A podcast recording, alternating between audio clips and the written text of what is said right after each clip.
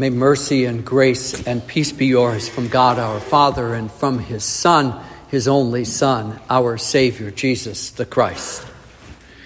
What happens when you hear something you don't expect to hear? It depends, doesn't it? If it's good news, you're glad, you're pleased, you're excited. If it's bad news, you're sad, you're stunned, you may be silent. If you don't understand the news, you're confused, you're concerned, you're conflicted. So, what happens when Jesus is the one who speaks something the disciples and you and I don't expect to hear? May the Holy Spirit give us attentive, expectant hearts and attentive ears and minds to listen to the law and the gospel in Matthew 16 as we ponder from must to never, to get behind, to take.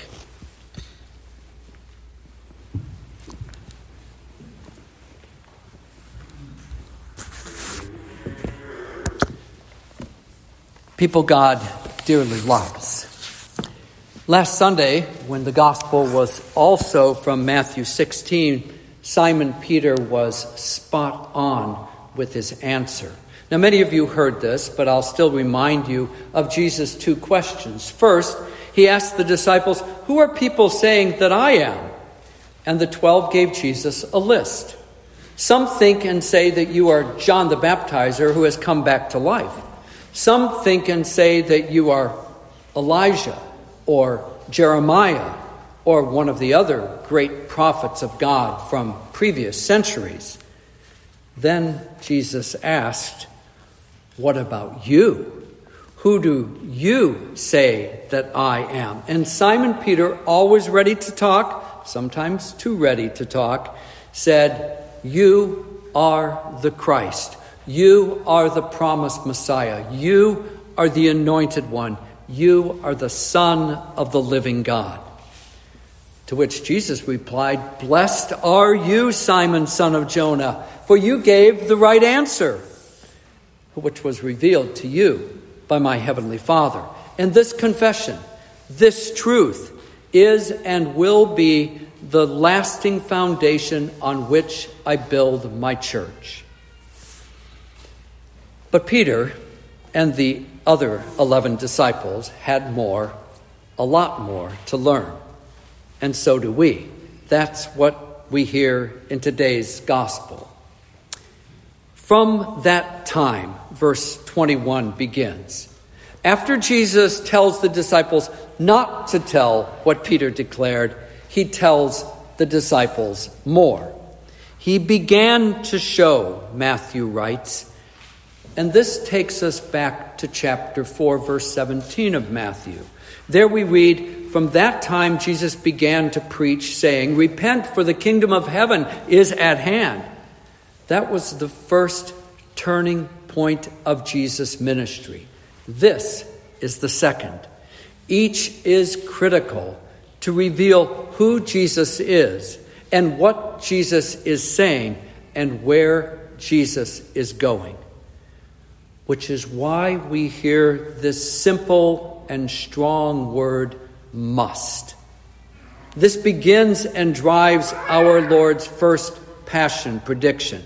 There will be two more in Matthew's gospel, and those are echoed also in Mark and Luke's gospels. Jesus must go to Jerusalem, and there he must suffer many things at the hands and the mouths and by the manipulations of the Jewish religious leaders. After this, at the culmination of this, he must be killed. But that's not the end of the salvation story. On the third day, Jesus must be raised to life. Jesus doesn't say, I might. He says, I must. Jesus doesn't say maybe or possibly or even it's likely. He says, I must. And there are more reasons. It is must because of the damnation we face because of our sin. It is must because of the Father's great love and strong desire to redeem. It is must because we can do nothing to heal the brokenness. It is must because lost people need to be found and rescued. But how did the disciples respond? What happens when you hear something you don't expect? That was my introductory question, especially when it's not what you perceive to be good news. You might stay silent, or you might have to say something. Now let's give Simon Peter a little credit. He doesn't rebuke Jesus in front of the rest of the disciples, he takes him aside. Jesus, I want to say something to you. Maybe Peter even thinks, I must say something to him. Now, listen carefully, my brothers and sisters. There are parallels that are happening here. There was first this parable. Peter declared, You are the Christ. And Jesus responded with a blessing, You are Petros, you are rock man. Second, when Jesus began to show the disciples a fuller understanding of his messianic mission, Peter began not to bless, but to rebuke our Lord. And third, Peter takes the powerful must and states, Far be it, this shall not, this must never happen to you. I think we can say this. When Peter confessed, You are the Christ, the Son of the living God, he spoke for all of the disciples. And here he does the same thing.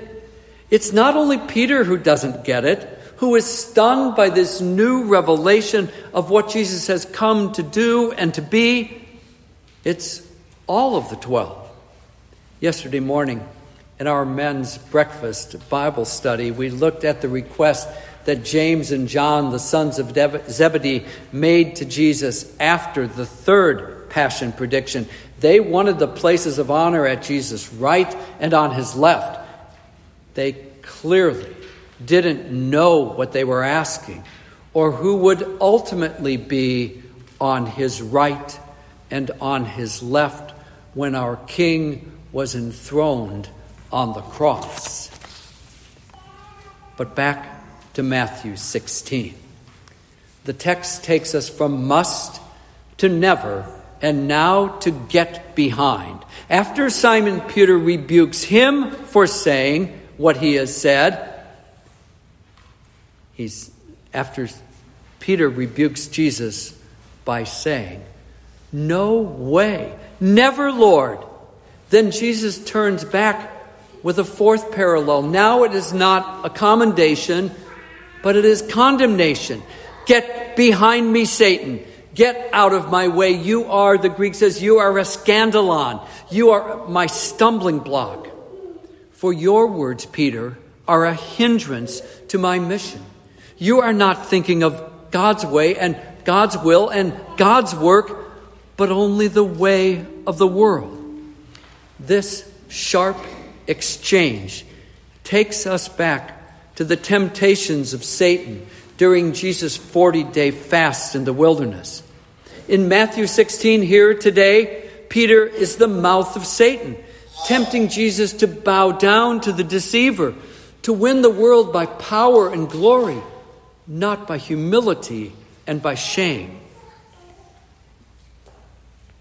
Then Jesus told all his disciples verse 24 begins. Even though Peter took the Lord aside, the others must have been close enough to observe the encounter, including the harsh response of Jesus. And the words which follow are the way of God, not the way of the world. For here the disciples learn, and we learn with them, what it means to come after Jesus. To follow Jesus means to deny yourself Yes, to deny Satan's lies, but to deny your desire to find a different way to salvation. To follow Jesus means to take the cross, to know that Jesus must suffer, and for us to be ready to suffer for his sake. that cross shaped life, as we sang in the hymn a few minutes ago. It began when you were marked with the cross at the font, and it will end when your casket is marked with the same cross before your body is buried in the sure and certain hope of the resurrection. Taking the cross, denying ourselves, not seeking an easy way to be disciples and servants of Christ. Because in saving our lives, in trying to save our lives, we will lose them. But in losing our lives in Christ and with Christ and through Christ, we find life worth having, worth clinging to, worth possessing now, and a treasure to be possessed eternally. We are fortunate that we have had and have heard and can read the story in Scripture, the whole story, a story the disciples still waited to see. Fortunate's really an understatement because we are blessed to have God's word declaring the truth of our redemption. For that word carries us all the way to Golgotha, all the way to the must of Jesus' forgiveness winning death and all the way to the open tomb, all the way to the must of Jesus' life restoring victory. That word declares the things of God, the abundant love, the amazing grace of the Father, revealed and acted out by his dearly loved Son. And these are his gifts to you and to me because that word is for you and that word is for me. It is our joy and it is our delight. In the name of the Father and of the Son and of the Holy Spirit.